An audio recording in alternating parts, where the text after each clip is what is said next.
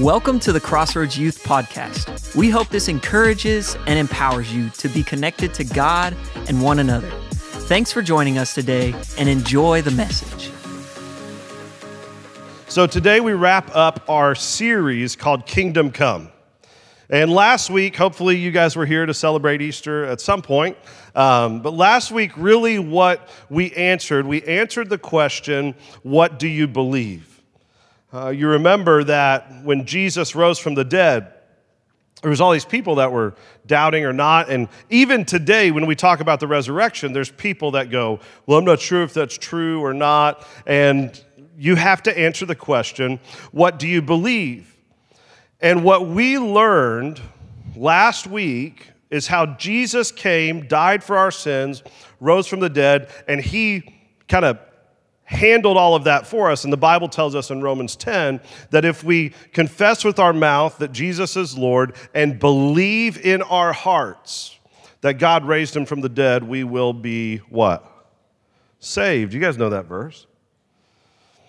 So when we look at our text today, and if you have your Bibles, you can turn there, it's Acts chapter 1.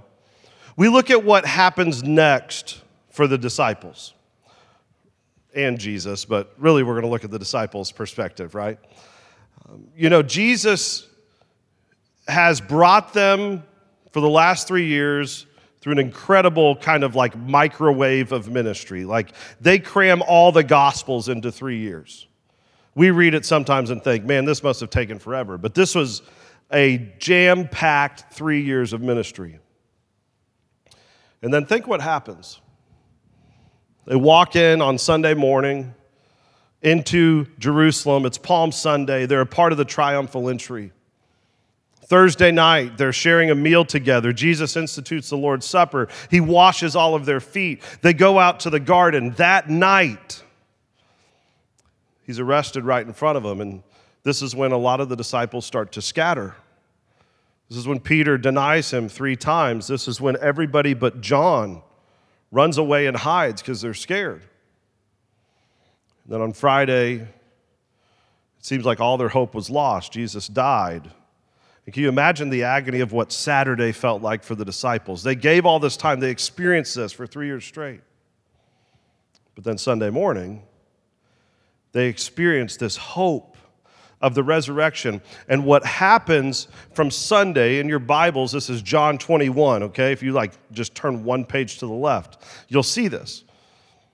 But you go in your in your Bible, you see the resurrection, and then between John 21 and Acts chapter 1, we have 40 days. 40 days where Jesus appears to over 500 people. Uh, if you remember, Jesus told the women to tell the disciples to go to Galilee. So they go to Galilee. Jesus appears to two men on the road to Emmaus. That's from the Gospel of Luke. And you say, well, Matt, how do you get this 500 number? You can look in 1 Corinthians 15. It talks about, Paul tells, he appeared to over 500 believers. And so here we are in Acts chapter 1, and this is the question we're going to answer today. Last week was what do you believe? This week, what are you going to do? So in Acts chapter 1, verse 6, we see this passage. It says, So when they had come together, they asked him, Lord, will you at this time restore the kingdom of Israel? You think of all the disciples had been through. We just went through this, right? They'd spent the last kind of 40 days in and out of being with Jesus. He would appear to him for a while, and then he would leave, and then he would come back. And they get to Jerusalem with him. And they're thinking, man, this is it. This is the guy that we've seen feed the, feed the thousands. We've seen him heal the sick. We've seen lame start to walk. We've seen deaf start to hear, blind start to see. All of these amazing things. They were there. They felt when the entire city of Jerusalem, even though they weren't right by the cross, they felt the earthquake that happened when he died. And now he's appeared to him. He spent some time with them. He restored Peter. And you know what they're thinking now? This is it. They're on the Mount of Olives, the same place that they started on the Sunday of Passion Week, on, on Palm Sunday. And they're like, Jesus, is this the moment? Like, th- is this it? Like, are we about to go in Jerusalem and take this place over? Like, are, are you now going to bring your kingdom? And before we like sell out the disciples and go, man, how did how did they miss this? Why why in the world would they think these things? You know, we do a lot of the same things. We want Jesus to fulfill our dreams, our goals, our ambitions. We just want to kind of like add Jesus to what we already want to do, right? We keep wanting to G- Jesus to be on our side instead of choosing to be on his side. It reminds me of a story in the Old Testament of Joshua. Remember Joshua and Jericho, that whole story? Joshua is there with, the, with all of the people of Israel, the armies of Israel. They're marching around Jericho. And you know what it says? It says, A man shows up carrying a sword. You remember what Joshua asked him? He said, Hey, are you on our side or are you on the, our, on the side of our enemies? And the man carrying the sword says, I'm not on either of your side. I'm on, I'm on the Lord's side. He says, As the commander of the Lord's army, I have now come. Do you know what he's saying? When Joshua is doing the Lord's work, guess what? He's on the angel's side. But the angel's clear to Joshua. I'm not choosing sides. It's not Joshua versus Jericho here. I'm doing what God calls me to do. And you know, the, the disciples are here. They're on the Mount of Olives, and they're just thinking that somehow Jesus is going to be this new king that overthrows their oppressors. He's going to come in, he's going to make everything right. And so they're like, Is this a time that you're going to, you're going to establish the kingdom of Israel? Like, are, we going to do this? And I just have to wonder if that resonates with some of us. Where it's like we don't want to surrender to what God wants, we just want God to kind of fit into what we want. Like, if I can just have God kind of get in here and still follow my dreams, still date that girl, still go to this college, still be this for an occupation because, man, I've always wanted to make this much money and do all those things. If I could do those things, then, man, that'd be great. Instead of going, God, I'll give you whatever you want,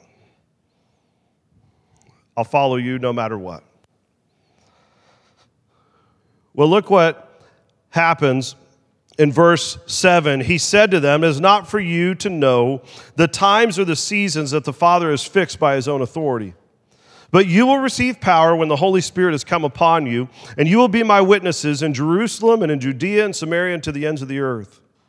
And when he had said these things, as they were looking on, he was lifted up, and, and a cloud took him out of their sight. While they were gazing into heaven as he went, behold, two men stood beside them in white robes and said, Men of Galilee, why do you stand looking into the heavens? This Jesus who was taking up from you into heaven will come in the same way as you saw him go to heaven. You know, there's a lot in these four verses. He tells them a few things. First thing he tells them, he says, It's not our job to know the times or dates. You know how many people have foolishly spent all kinds of money on trying to figure out when Jesus is coming back? Like, there was a guy, it was popular when I was in college because I went to college in 2001 before any of you were alive, I know, except for the people in the back. It's all good. Still got some people that are older than me. That's good. Um, but here's the thing. Uh, sorry, that was low. Sorry. Uh, was it's tough. When, uh, when, you know, when you start to realize that you're close to 40, I'm going to be 38 this year. That just sounds really old to me. I don't know. Sorry, anybody else that's older, but I'm just like, man, how'd I get here? Anyways, what was I even talking about? I got all distracted on my age. Oh, so here's, here's the deal. There was this book that came out, a guy that wrote a book called 99 Reasons Why Jesus is Returning in 1999. Like, there was this whole thing called Y2K that I don't know if y'all have read about that in history books.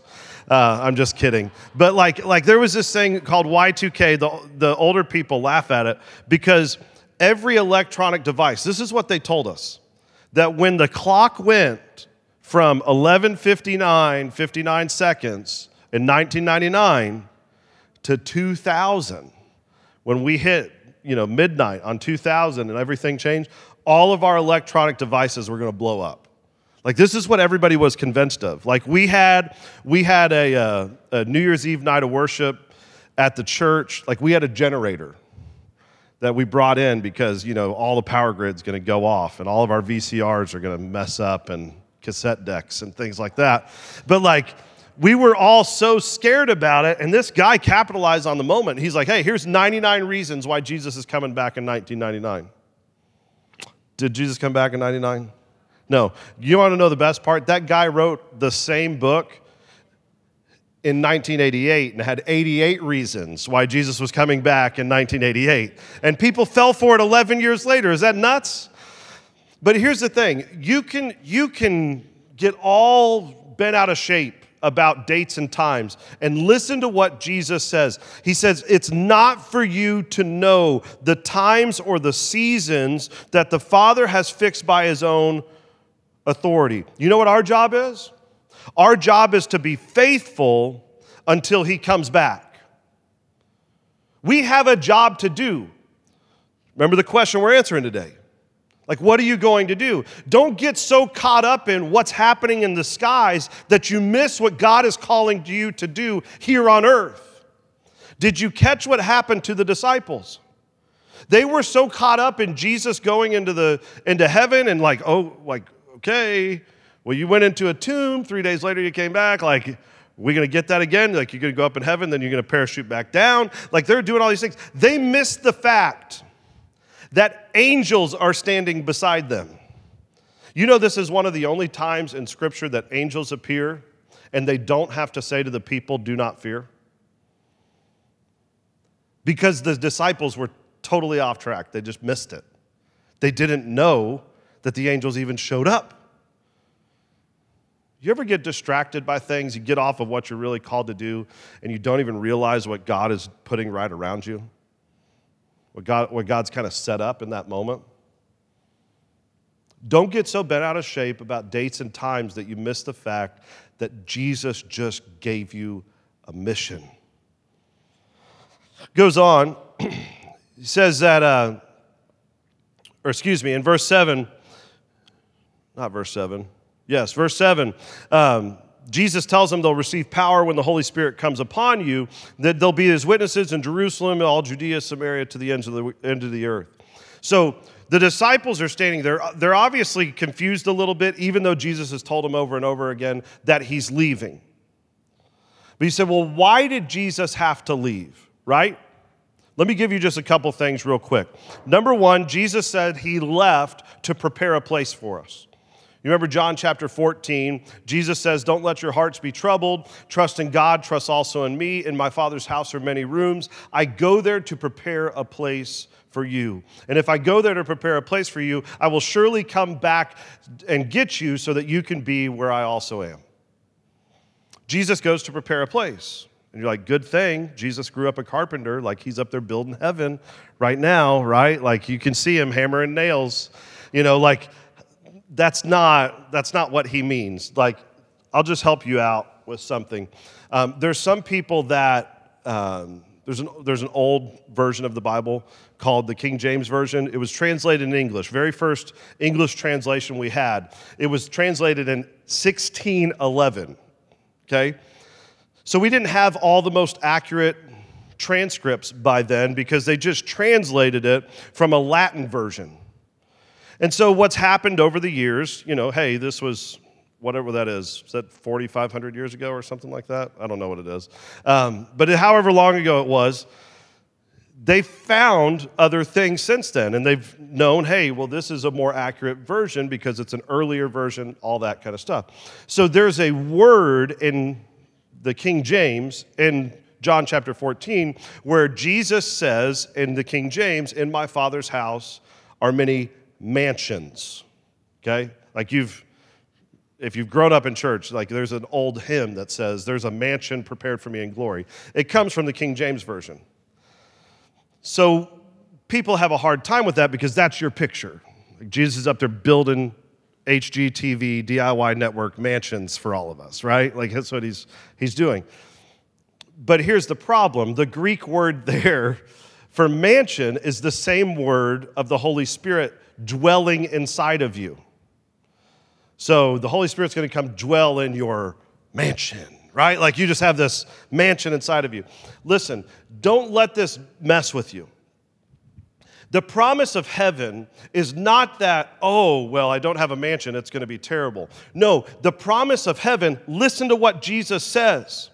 The promise of heaven is that you will be with him. He says, In my Father's house, it has many rooms. If it were not so, I would have told you. I am going there to prepare a place for you. And if I go to prepare a place for you, I will come back, don't miss it, and take you to be with me, that you may also be where I am. It's John 1:14 that the Word became flesh and made his dwelling among us, made his mansion among us. It's that God came down to heaven, or excuse me, God came down to earth in the form of Jesus, and now God is with man. What heaven is, it's the promise that now man is going to be with God. It's this beautiful picture. But Jesus goes to prepare a place for you. Number two, he left us so that he can continually intercede and advocate for us. In Hebrews chapter 7, verse 24 and 25, says, Because Jesus lives forever, he has a permanent priesthood. Therefore, he is able to save completely those who come to God through him, because he always lives to intercede for them. So, you know what this means? This means that Jesus, sitting at the right hand of the Father, right, in heaven, the holiness of God demands that sin would be punished. So even right now, when you sin, God is there going, This has to be punished. This has to be. And you know what Jesus reminds him? Because he lives to always intercede for you. He says, I got that. I took care of it. It's already been done. I like the way 1 John says it. 1 John 2, verse 1 and 2, he says, Dear children, I write this to you so that you will not sin. That's the hope. Like, we hope that you guys can get, get over certain sins that you're dealing with. But this is the gospel. You can't, you can't just stop there. He says, But if anybody does sin, we have an advocate with the Father, Jesus Christ, the Holy One. He is the atoning sacrifice for our sins, and not only for ours, but for the sins of the whole world. You realize what it says about Jesus? The idea of this atoning sacrifice, that's the way the NIV translates it. You know why? Because it's trying to set this image inside of you that Jesus is, has this ongoing sacrifice that's happening for you meaning that when you sin, Jesus stands before the Father and he says, I've got this. How cool is that? Like, how beautiful of a picture that all of our sins, past, present, and future, are taken care of because of Jesus. That his death on the cross was enough, and that he lives to intercede for us. The other thing I want you to know, number three, is notice that he didn't leave us alone.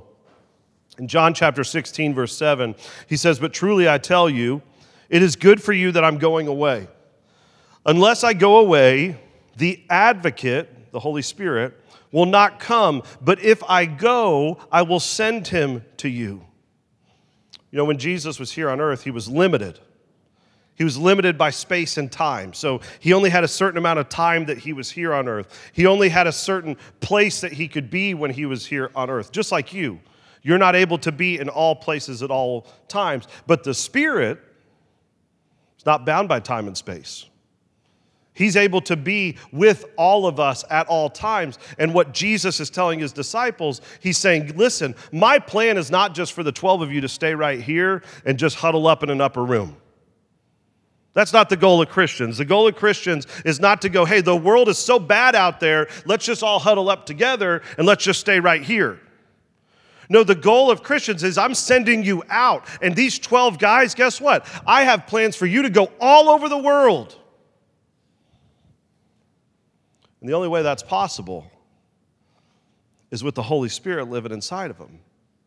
If they were just depending on Jesus, Jesus couldn't have just taking them all, all these different trips. At some point, you got to take the training wheels off, right? You got to start riding the bike on your own. So, what do we do now? Well, Jesus left us with a message and a mission. Go back to verse 8 in Acts chapter 1. It says, But you will receive power when the Holy Spirit has come upon you. And you will be my witnesses. That word there for witness means one who, who, who, who has to give their testimony, right? Uh, witnesses in Jerusalem and all Judea and Samaria and to the ends of the earth. This, this message that they're giving, uh, it, it, it's this idea that they're called to give an account of what they've seen. Now, I'll give you something real interesting. I don't have a lot of time to get into it, but prior to, prior to Acts, the book of Acts being written, the Greek word here used for witness is the word we get martyr from. Y'all know what a martyr is? Someone who dies for their faith, okay? So that's literally what it is in, in the Greek. Our English language calls that a martyr. Prior to Acts, no one was ever called a martyr for dying for their faith. That what happened, it was actually Acts chapter 7 that started it, when Stephen was the first Christian to die for their faith. It says that he was a witness of these things.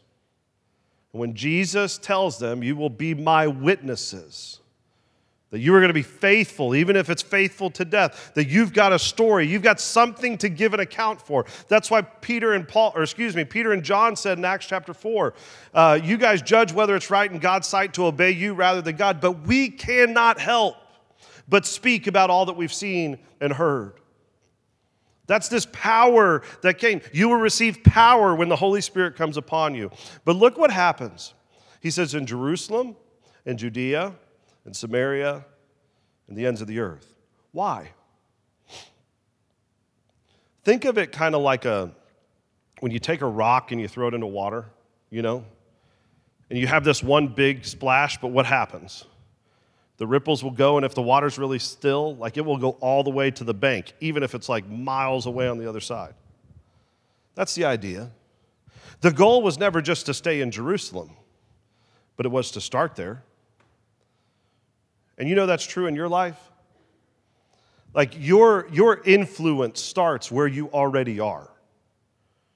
It starts on your sports team, it starts in your family, it starts at your workplace, it starts with your, your circle of friends. This is where you start. You start in Jerusalem. Then guess what happens? Then it goes to Judea. These are people that are a little bit outside your sphere of influence, but guess what? They're people that you, you encounter every day.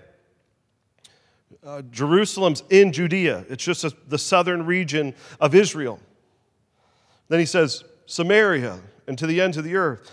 And I got to just point this out because I think it's really important. When Jesus tells them, You'll be my witnesses in Samaria, you got to think the disciples are going, man, why'd you got to put Samaria in there? You know why? They hated the Samaritans. They're a different race. These are people that, that I don't like. They're not like me. But you know what Jesus tells them? The gospel is for them too. It's not just for the group of people that are, that are huddled up here in Jerusalem. Guess what? The gospel is for everyone. Who are the people that you're not willing to share the gospel with? Who are the people that it's hard for you to go, you know what? This person deserves the gospel too. Those people that are harder to love. Not necessarily a different race, but they're people that you're like, man, I don't really like that guy. I got, I got to try to share the gospel with him. Samaria and the ends of the earth. You see, here's the reality. How are we supposed to do any of this, right? Well, Jesus showed us in John chapter 14, we read the first four verses a minute ago. In verse 5 and 6, you've heard this before. Thomas speaks up. This is the one we call the doubter, remember? He speaks up and says, Lord, we don't know where you're going, so how can we know the way? Jesus answered, I am the way, the truth, and the life. Anyone who comes to the Father, or no one comes to the Father except through me. You know what Jesus is saying? Not only did I provide a way or the way to heaven, I've shown you the way to live this out. Jesus lived this out. And through the Holy Spirit, each of us are called to do the same. So, how do we do it? Through the power of the Holy Spirit. We feel empowered to step out, but that's how the Holy Spirit works. When He shows up, we step out. You know, there's a lot of people that go, well, I'm just going to wait until I feel the Holy Spirit call me to do something. You know, that's not, that's not really biblically how you do something, right? The Holy Spirit responds when you take that step of faith. Like when Peter got out on the water, remember walking on water? When Peter joined Jesus on the water, it wasn't that I'm just waiting for the prompting, waiting for, waiting for God to do something, like all this sort of stuff. Jesus just said, if you want to come on the water, come on the water. And Peter took that step, and then what happened? The power of God sustained him through it. When God called Abraham, he didn't explain everything about, hey, Abraham, here's everything I'm going to do in your life. He just says, hey, I, I, I need you to go. Go to a place you don't know, leave all the people that you do. And Abraham was obedient to what God had called him to do, and God showed up and blessed him for it. That's how it works. You trust God, and God gives you the power you need to sustain through it. So we have a choice. We can either be the mission that people need to reach with the gospel, or we can be on mission and be witnesses in Jerusalem and Judea, and Samaria, and to the ends of the earth. So, what are you going to do? It's what the ascension tells us, that's what it teaches us. Jesus and his disciples, you going to stand here and look in the air? Or are you going to go be a witness for Jesus? Thanks for joining us today. If you've enjoyed the podcast, you can subscribe, share it with your friends, or even take a screenshot and share it to your social stories. And make sure to tag us at Crossroads Youth. Thanks again for listening. See you soon.